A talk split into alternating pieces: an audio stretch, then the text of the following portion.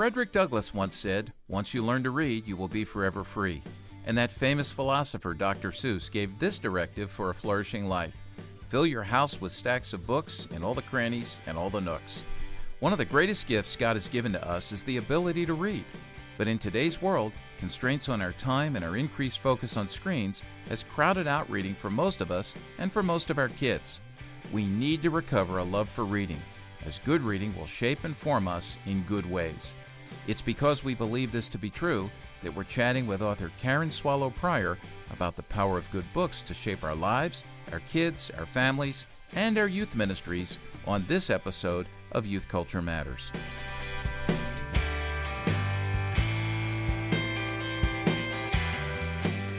From the Center for Parent Youth Understanding, this is Youth Culture Matters. If you're a parent, youth worker, educator, counselor, grandparent, or anyone else who cares about kids, we're glad you've joined us for this practical, informative, and hope filled podcast. This is a place where together we talk and think Christianly about the rapidly changing world of today's children, teens, and young adults.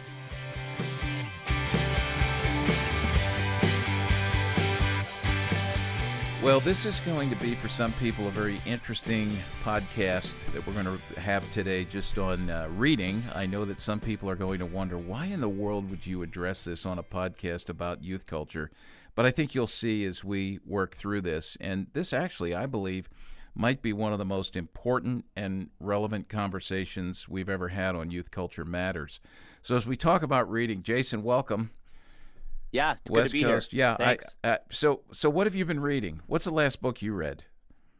well, I've, I've actually eh, I'm in the midst of doing a lot of writing, and so I'm reading a lot of books that have landed on my desk. Actually, they're all right here, but uh, uh, I just got done with Sean McDowell's new Chasing Love. Uh, reading um, Julie Slattery, Dr. Julie Slattery's Rethinking Sexuality, and then also our host or our guest, I'm sorry, is actually uh, quoted uh, another book that I'm reading called uh, "Talking Back Purity Culture," and so um, so I've been reading that, and then to separate myself from the conversation around sexuality, I went back and uh, and I'm rereading "Boys on the Boat," which is a Oh, yeah. autobiography or a biography of uh, the 1936 Olympics and uh, a, a crew out of UW that uh, that won the Olympics, but just the story of that, which is pretty incredible. Yeah, that's on the pile that I have. It keeps getting moved down with other things that Oh, are that are there. so good. yeah. I needed just to separate myself from the other conversations. What are you reading? Uh, well, um, I just grabbed off the shelf a couple of Lewis books, Mere Christianity, and uh, Screwtape Letters. Uh, so I'm Oh, yeah. I'm working on those. I'm reading a book called Cynical Theories, uh, which is written by a couple of young scholars on uh, critical theory, and that's been a fascinating and head spinning read as well. And then uh, our little CPYU book club has been reading uh, Dane Ortlund's book, Gentle and Lowly. So we're working through that over the course of two months, and that's been fascinating. So it's a, the problem for me is there's way too many on the stack and way too many that I'm reading simultaneously. So hopefully today our guest can redirect me more towards uh, better reading habits if I'm if I'm missing the mark there. But let me introduce Karen Swallow Prior. She is a research professor of English and Christianity and Culture at Southeastern Baptist Theological Seminary, which is Karen. That's in Wake Forest, correct? That's correct. Right. So you're down. Are you living in North Carolina now, or are you? I still live in Virginia and commute down to teach my classes Okay. on campus. All right, great. Well, um, Karen loves books. She's written several books, and the one we're going to focus on today as we have our conversation is a book she's written called On Reading Well Finding the Good Life Through Great Books. And I love this from her bio because we're going to get to this. Her academic focus. This is where it gets fun for for uh, folks who are interested in youth culture because I think the connect here is really obvious for me. But her academic focus is British literature, with a specialty in the 18th century, a period she loves for its emphasis on philosophy, ethics, aesthetics, and community. And here's the key as well as its efforts at correcting the universal human impulse to gravitate toward extremes. I love that. She lives with her husband and looks like quite a menagerie of animals you have there on this homestead in Virginia. Yeah, a couple dogs, couple horses, and a few chickens. Okay, all right. We've had we've had some conversations here because uh, we would love my wife would love to have a farmette, and a lot of that is related to her fascination with donkeys. So we've actually gone to meet some donkeys that are just we love those animals. So do you have a donkey? No, no okay. donkeys. No, Okay. no. All right. They are okay, they good. are funny creatures. Yes, they are. Yes, they are. So, so here's here's a question I want to ask you right out of the gate, uh, because I'm fascinated by people's stories. We're going to talk about stories. You obviously have a story we know very little about, but what what talk about you and your relationship with reading? Let's say at five years old, ten years old, fifteen years old, and twenty years old, because there's got to be a good story there with books.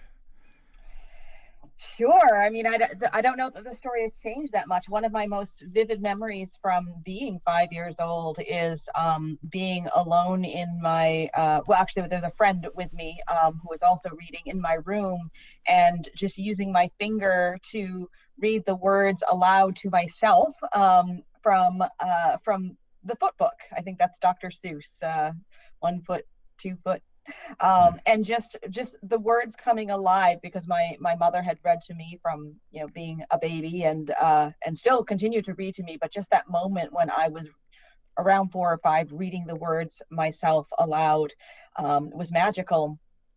And i just kept on reading um, 10 i think of charlotte's web uh, which was just uh, just a, a, book that has stayed inside my heart and mind and soul all these years. Where the Red Fern Grows, another um, vivid memory of lying in my bed. I had I was the only girl. I had my own room, but I had bunk beds, and I was lying on the top bunk, wearing a flannel nightgown in cold Maine, northern Maine, and my nightgown was just drenched with tears as I was finishing that book, Where the Red Fern Grows, about a boy and his hunting dogs.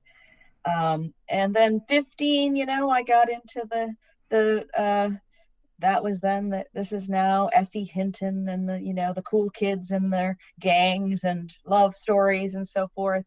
And then when I was a sophomore in college, um, so right around 19 or 20 years old, I read the book that changed my life and that was um, Gustave Flaubert's Madame Bovary, which is uh, a novel about a woman who is so consumed by romanticism and a romantic worldview um, that she she destroys everything around her, um, including her own life. And I saw in myself the same kinds of errors of mistaking a, a romantic worldview for ultimate reality. And um, it just it changed my life. Hmm.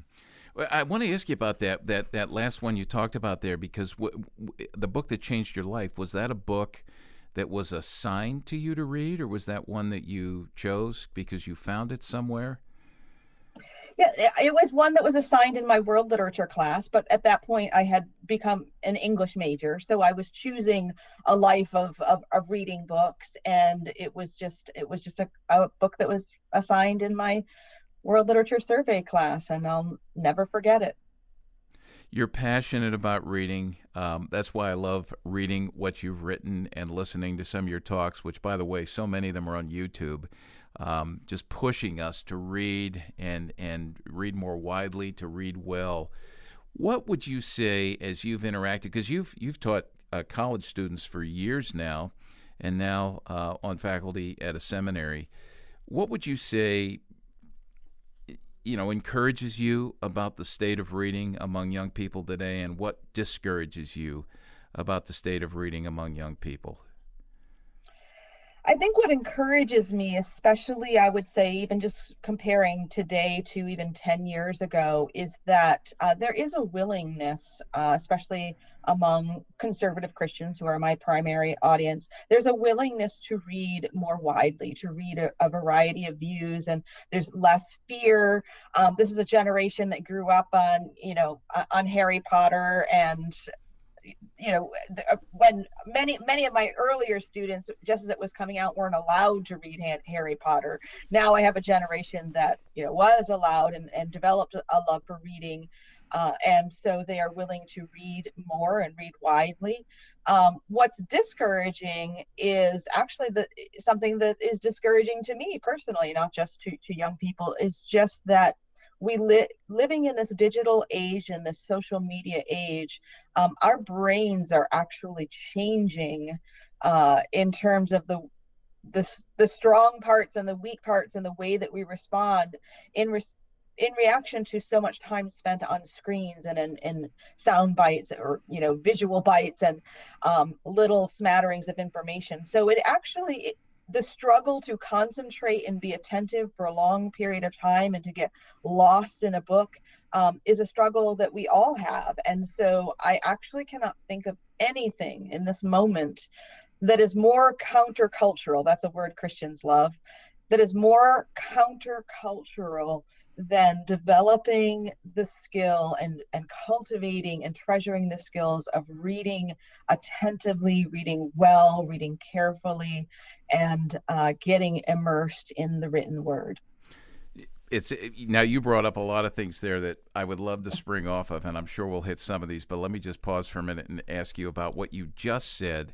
I'm going to guess that your preference, obviously, is the printed physical page as opposed to a screen. You like to hold a book in your hands. Is that accurate? I that's very accurate. Okay. So so what would you say do you have conversations with students who come into the classroom and they they prefer because they've sort of nurtured themselves into this the culture has nurtured themselves into reading off of a Kindle or you know a smartphone screen or whatnot. I mean, we've we've looked at some of the research on how it fundamentally changes the way that we read and comprehend depending on what we're mm-hmm. reading off of, you know, a physical book or a screen.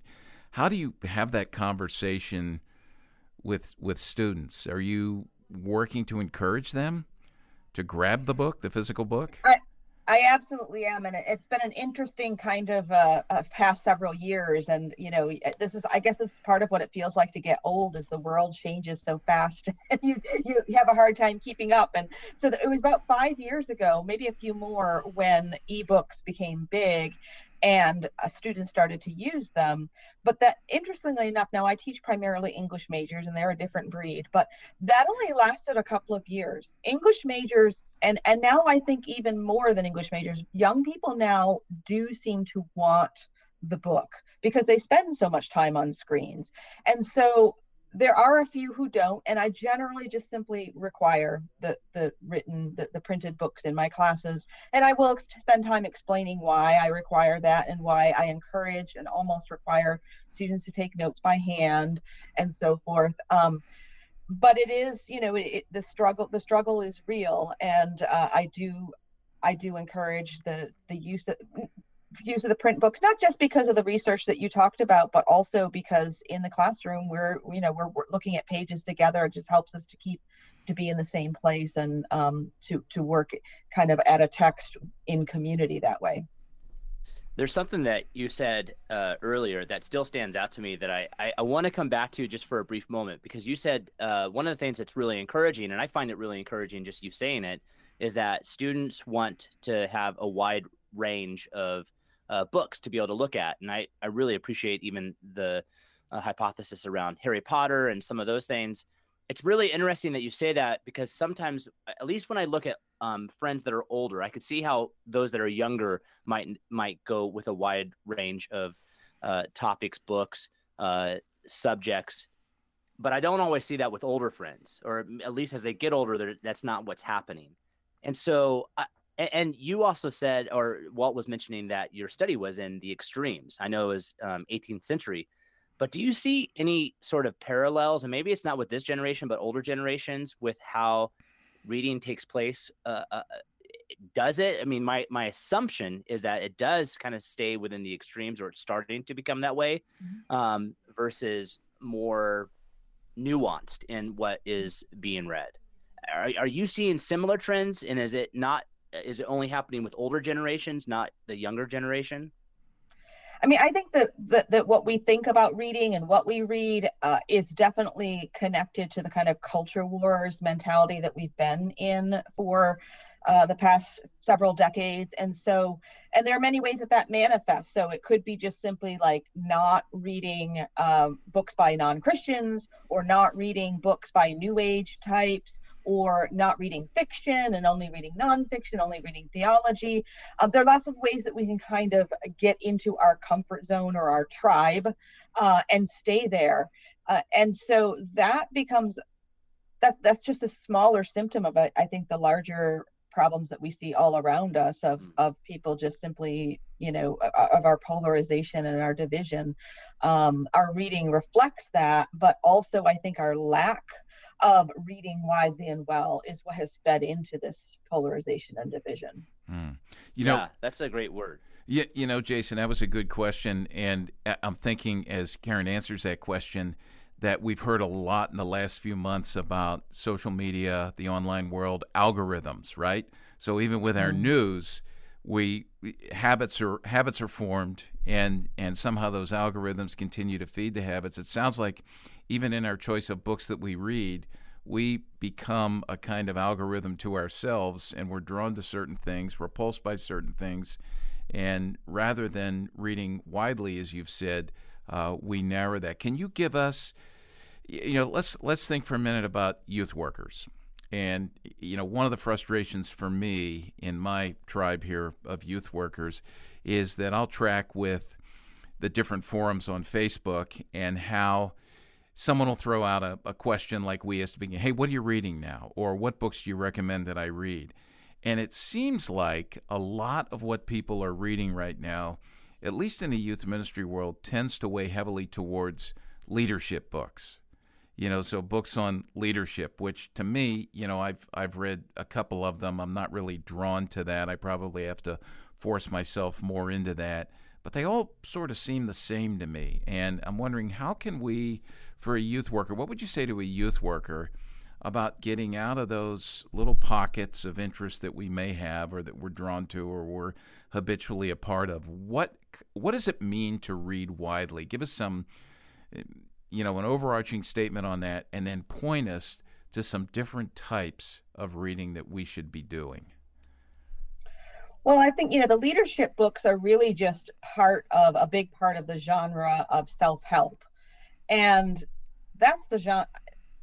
It's the best way to grow and develop as a human being whether that includes leadership skills or not is to, is to to read and understand perspectives that get us outside of ourselves. And so, reading classic works of fiction, reading new fiction, I mean, just reading fiction that is literary and quality is one of the best ways. Um, but also, reading, you know, reading theology, reading biographies, um, just reading things that are about things other than ourselves. I mean, self help is just in itself uh, is a form of, of navel gazing and uh, and really we end we end up knowing more about ourselves and being better people when we are looking at the rest of the world and other people first. Hmm. So you're you're you're pushing people out of that, which I love. You know, one of the things I've tried to do over the years is develop categories that I want to read in a more wide and balanced way, and then find books to you know to fit into that. Um, unfortunately, one of my categories is baseball books, uh, but actually that's been quite helpful. You know, to to to read every year a baseball book or two just about something that I love. But the stories of people are are fascinating. Certainly, this last year. Uh, some of the books I've read on guys like Jackie Robinson, Roy Campanella, very helpful to to you know Dick Allen, one of my childhood heroes. So find those things and and read those. I love this. This is great. Listen, we need to take a break. Uh, we're talking to Karen Swallow Prior about reading.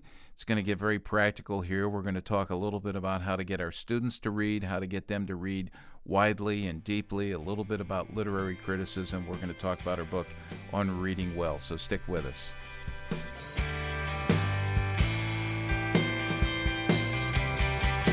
Someone once told me that readers are leaders and leaders are readers.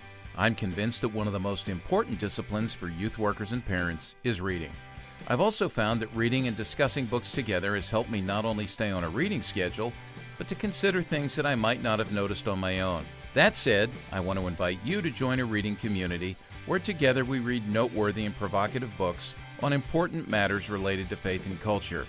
Our CPYU Reading and Discussion group can be found on Facebook. Almost 500 people are a part of the group, and we'd love to have you join us.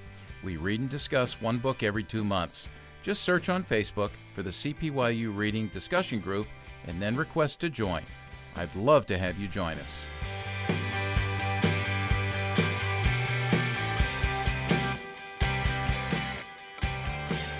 Welcome back to Youth Culture Matters. We're here with Karen Swallow Prior and having a great conversation on reading and the importance of reading. Um, I, before the break, one of the questions that I wanted to ask is because um, we were talking about leadership books. We were, I, I love the way that you uh, broke down the self help category. But I'm curious as I think about this um, is it the book necessarily, or is it how we read the book that that matters? Well, it's actually both. So this is actually uh, this is something basic that I teach in my classes from freshman through graduate level. So you can take it to so many levels. Um, but when we talk about a book or a work of art or a church or a tweet or really anything, we want to think about the form and the content. And as Christians, we tend to think primarily about content, you know, whether we're talking about a film, like, oh, does it have a good message? Oh, does a sermon have a good message? Or, you know, is it, it whatever it might be, we think about the message or the content, and we don't think as much about the form and so the form of the book so how the story or the message is told or how it's delivered or you know in a movie how is the character developed and the plot developed? Is it simple and easy and um, does it cheat the, the viewer? And the same thing in, in our reading. Do we are we reading just to consume information and read rapidly and quickly? Or are we reading in order to really reflect and to be attentive and to develop the virtues that we can develop through the practice of reading and therefore be changed not because of the information that's fed into our brain but because of the practices and and the virtues that we apply through the process of reading. Mm, I, I, appreciate the way you said that. Um, it, well that actually leads pretty well then to to the next question because um, you know we've discussed briefly the the aspect of how many students are online and what that's doing and and, and, and we discussed that even in the discouragement um, that you see but I am curious with the students that you work with, uh, specifically those that are English majors, are you finding that they're online as much um, as uh, maybe more or less than most other students that are maybe pursuing other uh, other degrees? And and I, I just I, yeah I, I have a hypothesis in that, but I might be completely mm-hmm. wrong. Mm-hmm. And so I, I would just be curious what your thought is in what you see in your students.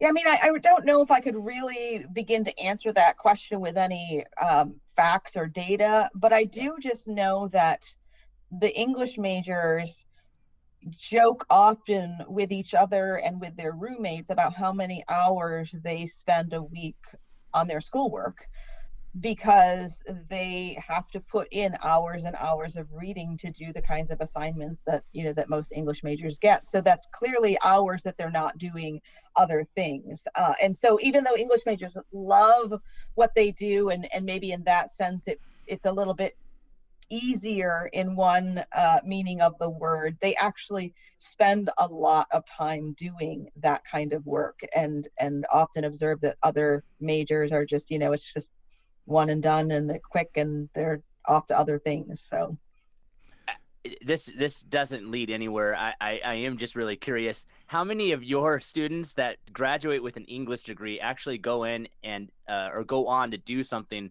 uh, that's directly related to their major? Um, I, I I've, I've actually been really quite surprised how many English majors will actually graduate and then go on and help write uh, documents for for uh, stocks and and other stuff. Like it, it, it's not necessarily the first thing you think of, but I mean, how many of them go on to pursue something specifically with language, words, writing? I think that's actually increased because of the digital age that we're in now. Um, so 10 or 20 years ago, before there was all this connectivity and, and data being created on, uh, content being created online, uh, there were fewer opportunities. But now English majors have a lot of ways that they can use their love uh, for language, and of course, many of them do end up going on to uh, to further studies. I mean, medical schools and law schools and a lot of other professional schools love English majors because English teaches you how to think critically and how to communicate. And those are skills that can be used in, in any discipline and are harder to teach later on. So, um, so an English major is really just a, a good degree for becoming, you know, a good thinker and a better person. And you can apply that in, in any number of ways. It's not necessarily a practical degree. It's, it's not that someone gets a job reading more books unless you become a professor i guess but um, uh, it's just a, it's a it's just a good like any like any discipline in the liberal arts it teaches you yeah. to think and to live well hmm. Well then that that would lead to, to to one very practical aspect and that's this like what what is it okay so we're gonna have listeners that um, have never really cultivated a love for reading. I know that for me personally, I, I I didn't read a lot of the classics that like where the red fern grows. I didn't read it until after I graduated college. My my love for reading happened after I graduated. Um, and I'm just curious what you might say to individuals or what you've maybe even said to students um, to help them cultivate a love for reading. Well, first, I just want to say that that really is the norm now. We, you know, when I grew up, there was nothing to do but read i guess or play baseball and i wasn't doing that. So um so we live in an environment now where there's so there's so many options for spending our leisure time and our our brain time. So anyone who has not grown up reading and doesn't read much now um, should not feel discouraged or, or, or alienated or as though they're they're weird because that's just simply the norm. And so as with anything else to develop skills and habits of reading, we have to be intentional about it. So we have to practice it. We have to put time aside. Um, even find community. I mean, book clubs, I think, are flourishing because people do want to read more and they do want to read well. And so, doing that in community, there are lots of Facebook groups that do it. There are podcasts that are devoted to discussing books. My whole series of classics that I'm doing with B&H that has um, four released already, well, two about to be released, um, is designed to introduce readers to classic works, guide them through with light footnotes and lots of reflection questions. So it's not something that reading, and especially reading good literary works, is not something that comes naturally to us.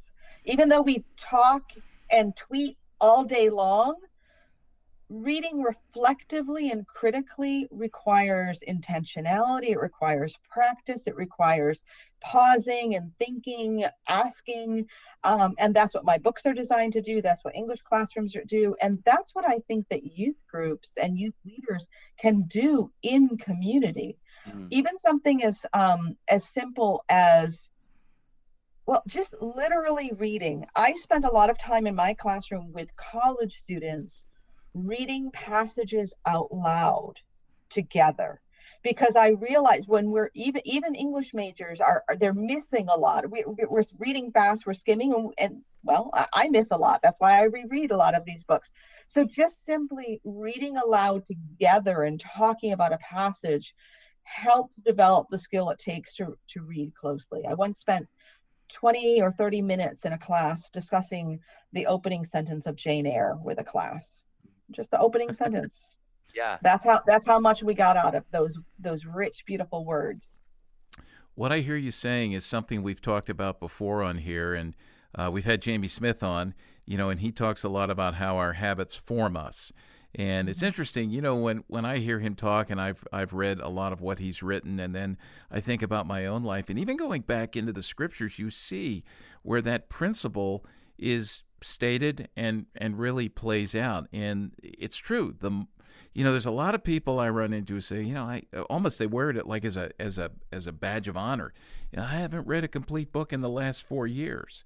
And well, shame on you. You know, like, it, well, I can't. I'm not a good reader. Well, the more you do it, you found this to be true, mm-hmm. right? The more this is the brain science as well. The beautiful way that God's made us that the more we do this, the more we're mm-hmm. able to read. Now, I want to jump into your your book here uh, on reading well, which is subtitled "Finding the Good Life Through Great Books," because you talked about how a youth worker could sit and read books with students, maybe do it over Facebook or Zoom or in presence, you know, starting a starting a book club and families can do this together.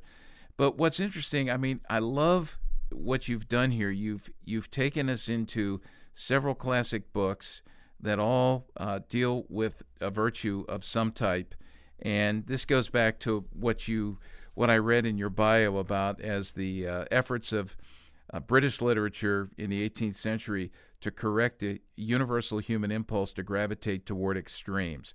Can you talk about that in relation to this particular book on reading well?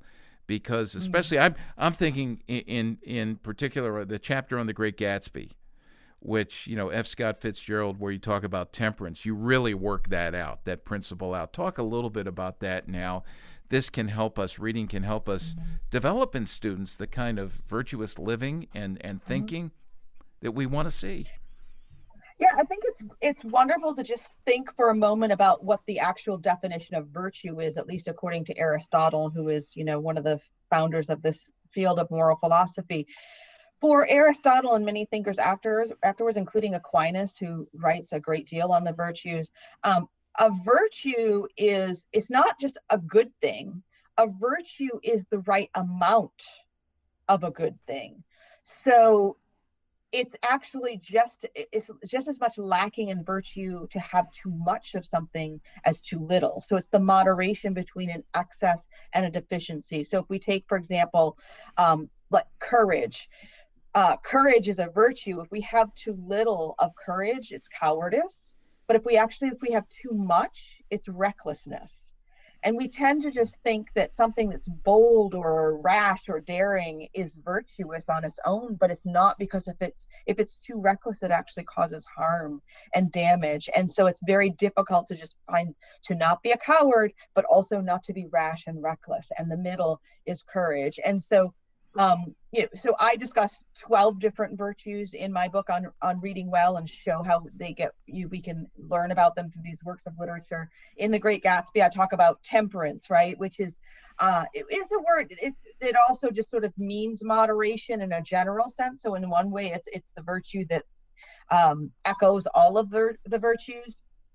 Um, and Aristotle talked about temperance uh, mean in terms of simply our physical appetites there are other ways of talking about temperance um, and it's interesting because you know we have to eat to live and we have to drink to live and we have to uh, we have to have sexual relations for the our species to survive. So it's not as though we can't we can abstain from any of these things and survive as individuals or as a race but we have to approach them in moderation because if we do them too much, then we lose virtue. If we uh, and so um, we we're, we're, no longer virtuous. And so temperance, according to Aristotle, is is the regulation of what he called our animal appetites, or the you know the appetites that we are necessary for us to serve, to actually live physically.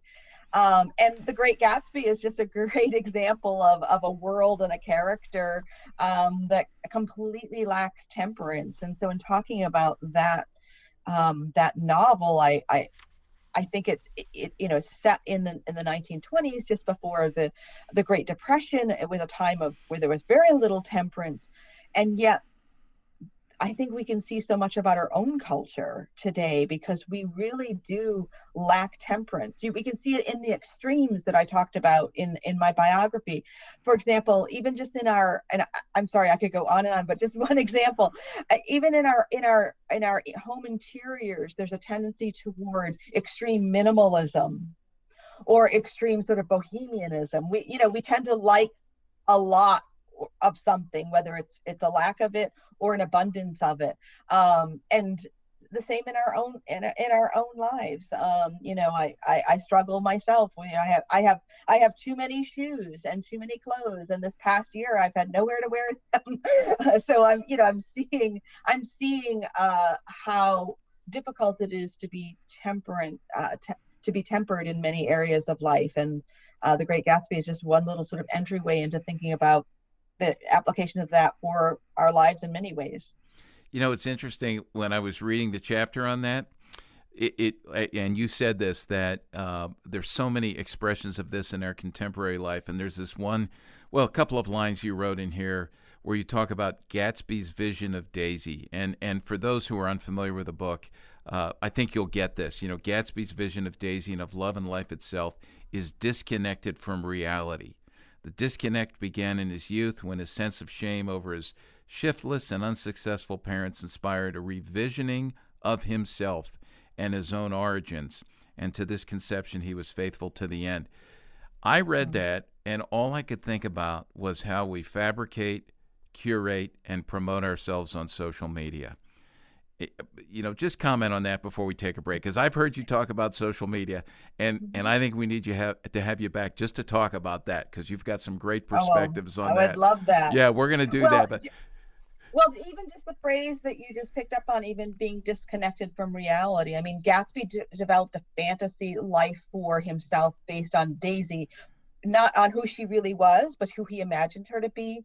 And we see this. This is partly what explains um, you know the infatuation with QAnon and other conspiracy theories and and the the people who went to the Capitol to support the president but somehow got caught up in something else it's very very easy to do when our when our minds um, you know our imaginations are captured by things that are really not connected to reality. It, it's very easy to do and and this is one of the lessons that literature teaches us that it's actually the same lesson in a different way in madame bovary the book i talked about earlier that changed my life. Yeah and social media i think about kids and the things we talk about in our digital kids initiative and how social media just pushes this you know i mean it, it feeds this tendency that we have and even just the, the selfies that kids will post and the amount of time that they spend mm-hmm. in that cycle of performance and you know putting up there an, an image and an identity that's not even close to reality I, I that's what popped at me mm-hmm. when I read that and, and so there's a great example for everyone who's listening about what Karen's talking about and how cultural realities and things that our kids are dealing with um, reading together and, and conversing about good literature mm-hmm and and virtue can really uh, foster, I think, growth, spiritual growth. And yeah, so this is great. This is great. Well, listen, I want to say uh, one thing, and that is that uh, p- people who listen to us regularly are aware of this. That everything we mention here, uh, Karen's books, those that we don't even mention, her website, all those things will be if you go to cpyu.org and scroll down under the player for this particular episode of the podcast, you'll be able to find links that Chris Wagner will post and we'll make it easy for you to get to everything that we talk about. So, we're going to take a break. We'll be right back and continue our conversation.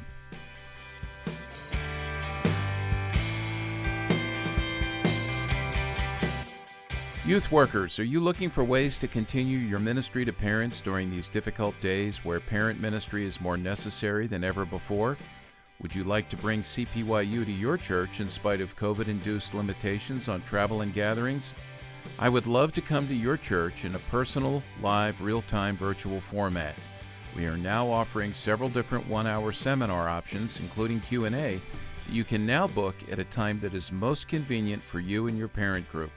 Participants can join as they gather in one place together or from their own homes. You can learn more about these seminar options by visiting our website at cpyu.org and clicking on the link for the virtual parent seminars. Remember, to learn more and to book a CPYU virtual parent seminar, go to cpyu.org.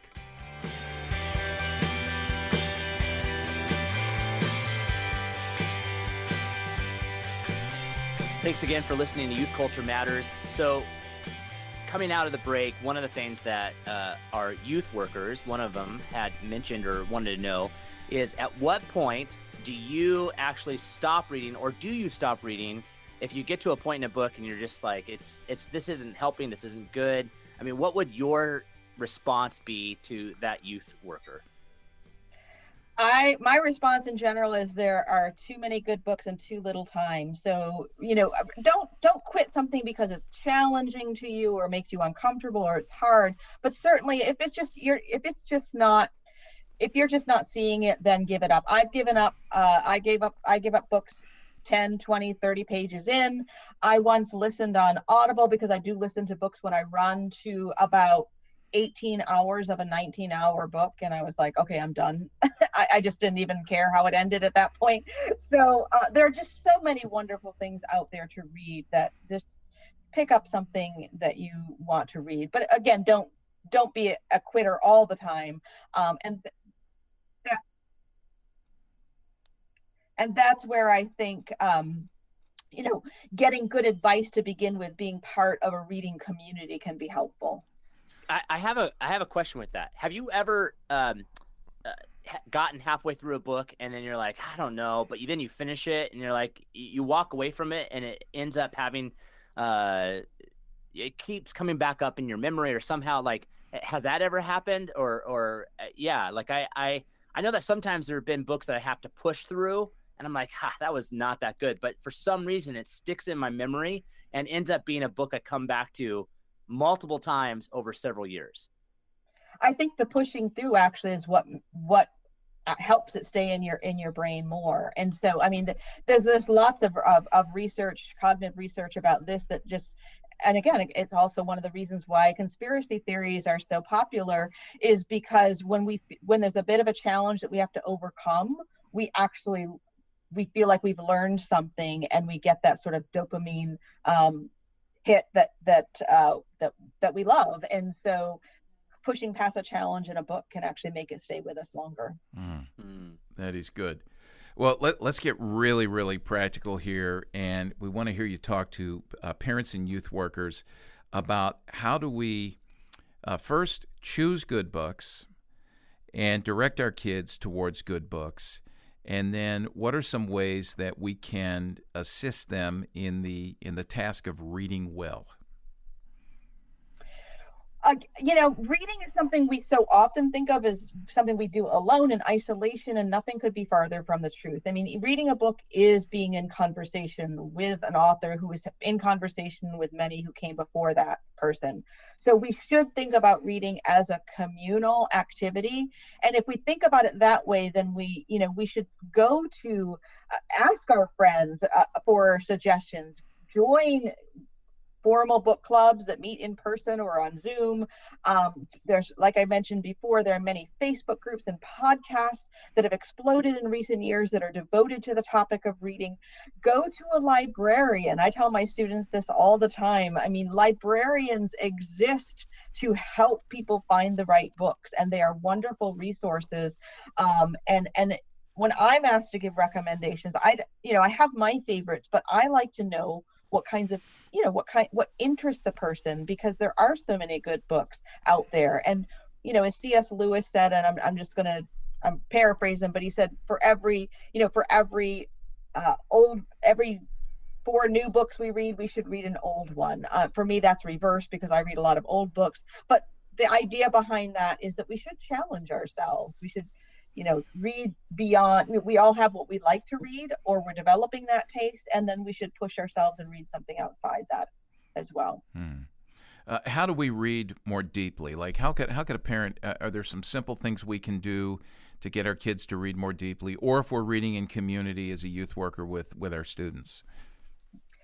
I think the way that we've been trained uh, to read the bible is actually a helpful model. When we read the bible together we read long passages, we read a whole book, or we dwell on a verse and we reflect on it and we go back over it.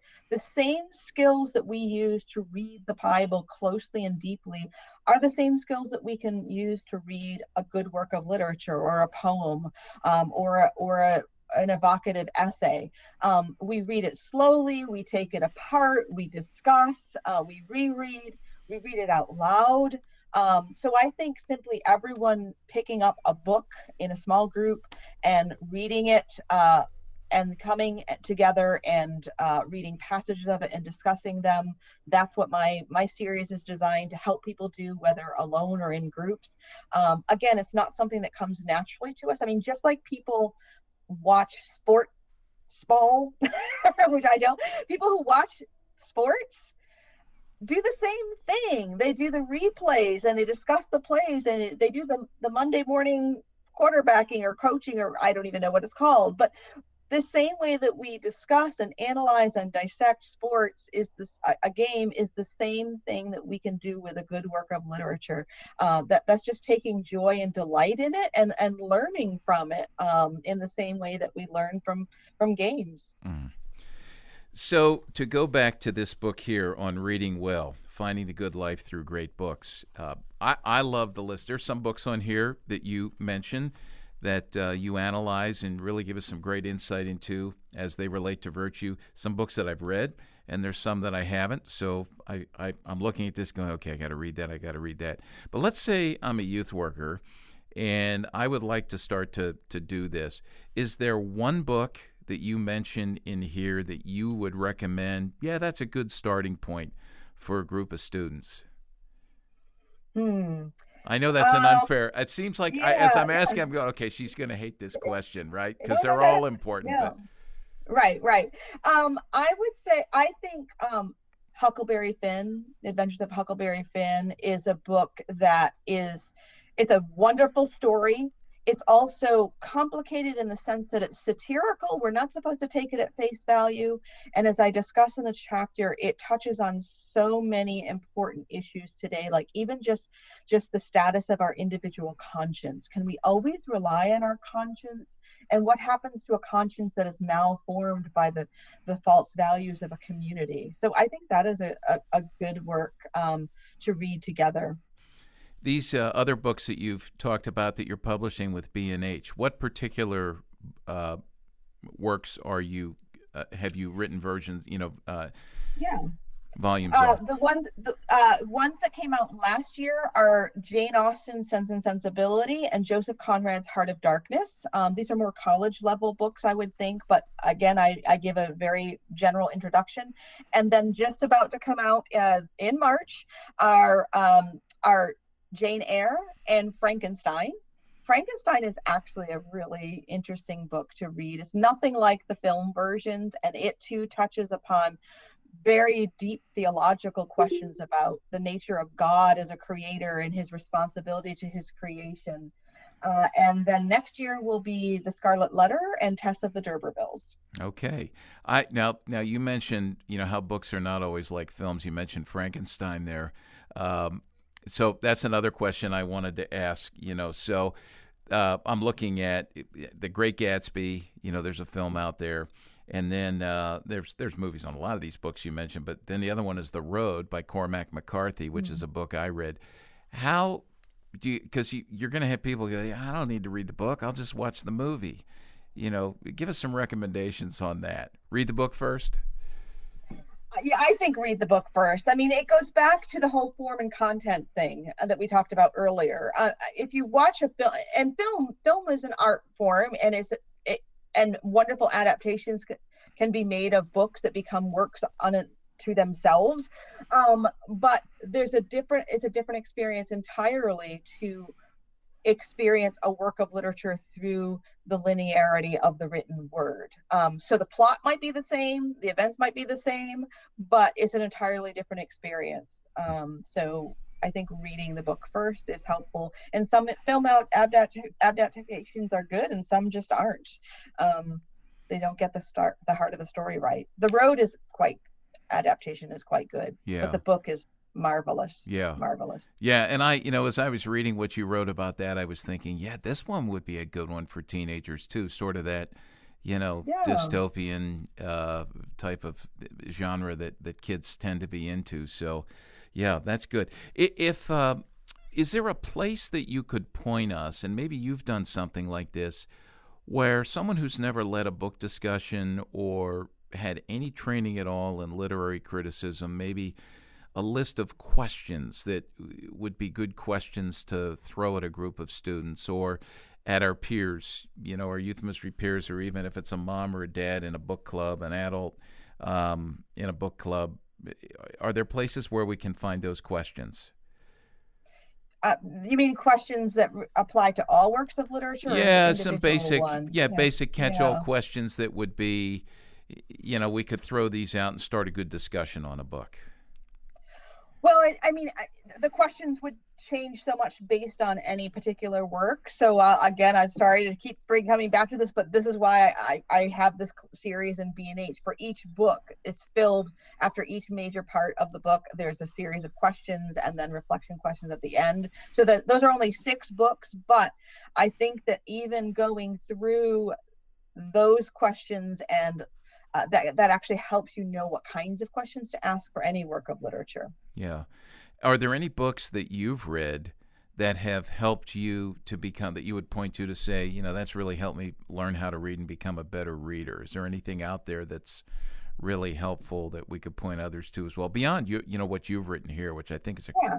there there yeah there are there are a number of books like that one good book is how to read literature like a professor um, uh, that's a, a book that kind of helps to, you understand how to read works analytically like that. Um, that is that's probably one of the best ones actually. And then mortimer adler's how to mark a book. Um, yeah that one's a little bit overblown but th- there's actually an essay version. So he gets into how to mark a book so that you're you're reading it uh, critically and engaging with it by marking the text which is something i, I highly recommend yeah. writing in your book well and i'm going to recommend to folks again that if people just google your name and even mm-hmm. look on YouTube. There are some just some fascinating conversations you have. Some of them are longer, some of them are shorter. They're all very helpful and all very provocative and, and just, just great ways to get us thinking and training us how to do this. Uh, so that would be good. What's your, what's give us your your uh, address for your website because that's a great yes, place for people yeah. to go to. It's uh, KarenSwallowPrior.com and I'm also on Twitter at KS Prior and uh, just yeah i would just say i want to kind of we we got off on a lot of different uh, yeah eh, eh, paths about reading but i want to bring it all back together i just want to remind listeners that you know we are a people as christians we are a people of the book so all of this stuff about reading literature and thinking critically and and engaging with text is is is about what it means to be a christian um, and so it's not that it's separate from that as we read well, we think well, and as we think well, we become better Christians and, and better people of the word. Yeah, that's a that and that is a good word right there. So uh, we will put, as we said before, everything that we've talked about here on our website under the player for this particular podcast at cpyu.org. And I know that what Karen has shared with us here, we've opened a lot of different avenues, you know, a lot of different places we could go. We're going to have you back. Um, I know there's some great things we can chat about. I want to talk to you about social media. You mentioned Twitter there, and uh, I know that's an interesting place for you. And I'd love to hear hear more about that, just in, and how we use social media. So we'll have to have a conversation on that. One thing, that. yeah, one thing. So one thing I do want to mention is we have a mutual friend uh, who's a great resource for all things reading, and that's uh, Byron Borger, who runs Hearts and Minds Bookstore in Dallastown, Pennsylvania. Karen, I think you've been there to do a, I have, a talk yes. with Brian uh, with uh, Byron, and and I'm going to say I've said this all along. I mean, I don't know anybody who loves books more than Byron. He's dedicated his life to this, mm-hmm. and it's a fascinating bookstore, which actually really it exists just to, to, for the mission that you just mentioned about being people of the word and reading widely and Byron, if you go to the site for his bookstore, you can subscribe to a, a regular email that he sends out called Book Notes, which are lengthy. Uh, but that's that's just an example of his passion for books and how he helps us read. And he mm-hmm. has helped so many people uh, over the years just read I- into different topics and interests and vocationally and otherwise. So we highly recommend that. Well, this has been great, Karen. Thank you so much. Um, again, I, I, I, I feel like I need to apologize after this one because we I have taken you all over the place a little bit. Oh no, it's been it's been this is I love this. So I just I just hope I hope the listeners kept up. oh yeah, yeah. Well, and I and I again I will say what I said at the top that I think this is one of the most important conversations we mm-hmm. could have because you know our, our I've said this a lot. Our kids are being catechized twenty four seven they they're being instructed, they're being shaped, their their worldviews, their sense of identity, twenty four seven, uh, by a world that is just steeped in. Uh, you know the digital world, social media, so forth and so on, and so they are reading. but what we need to do is get them to read in ways that will form them rather than deform them and shape them rather Right. than misshape them. So thank you uh, for your book uh, on reading well. So to everyone who's joined us, thank you, and we'll catch you on the next episode of Youth Culture Matters. Thanks for joining us for Youth Culture Matters, a podcast from the Center for Parent Youth Understanding. If you'd like to learn more about today's youth culture, visit our website at cpyu.org. And if you have any questions, comments, or feedback, email us at podcast at cpyu.org.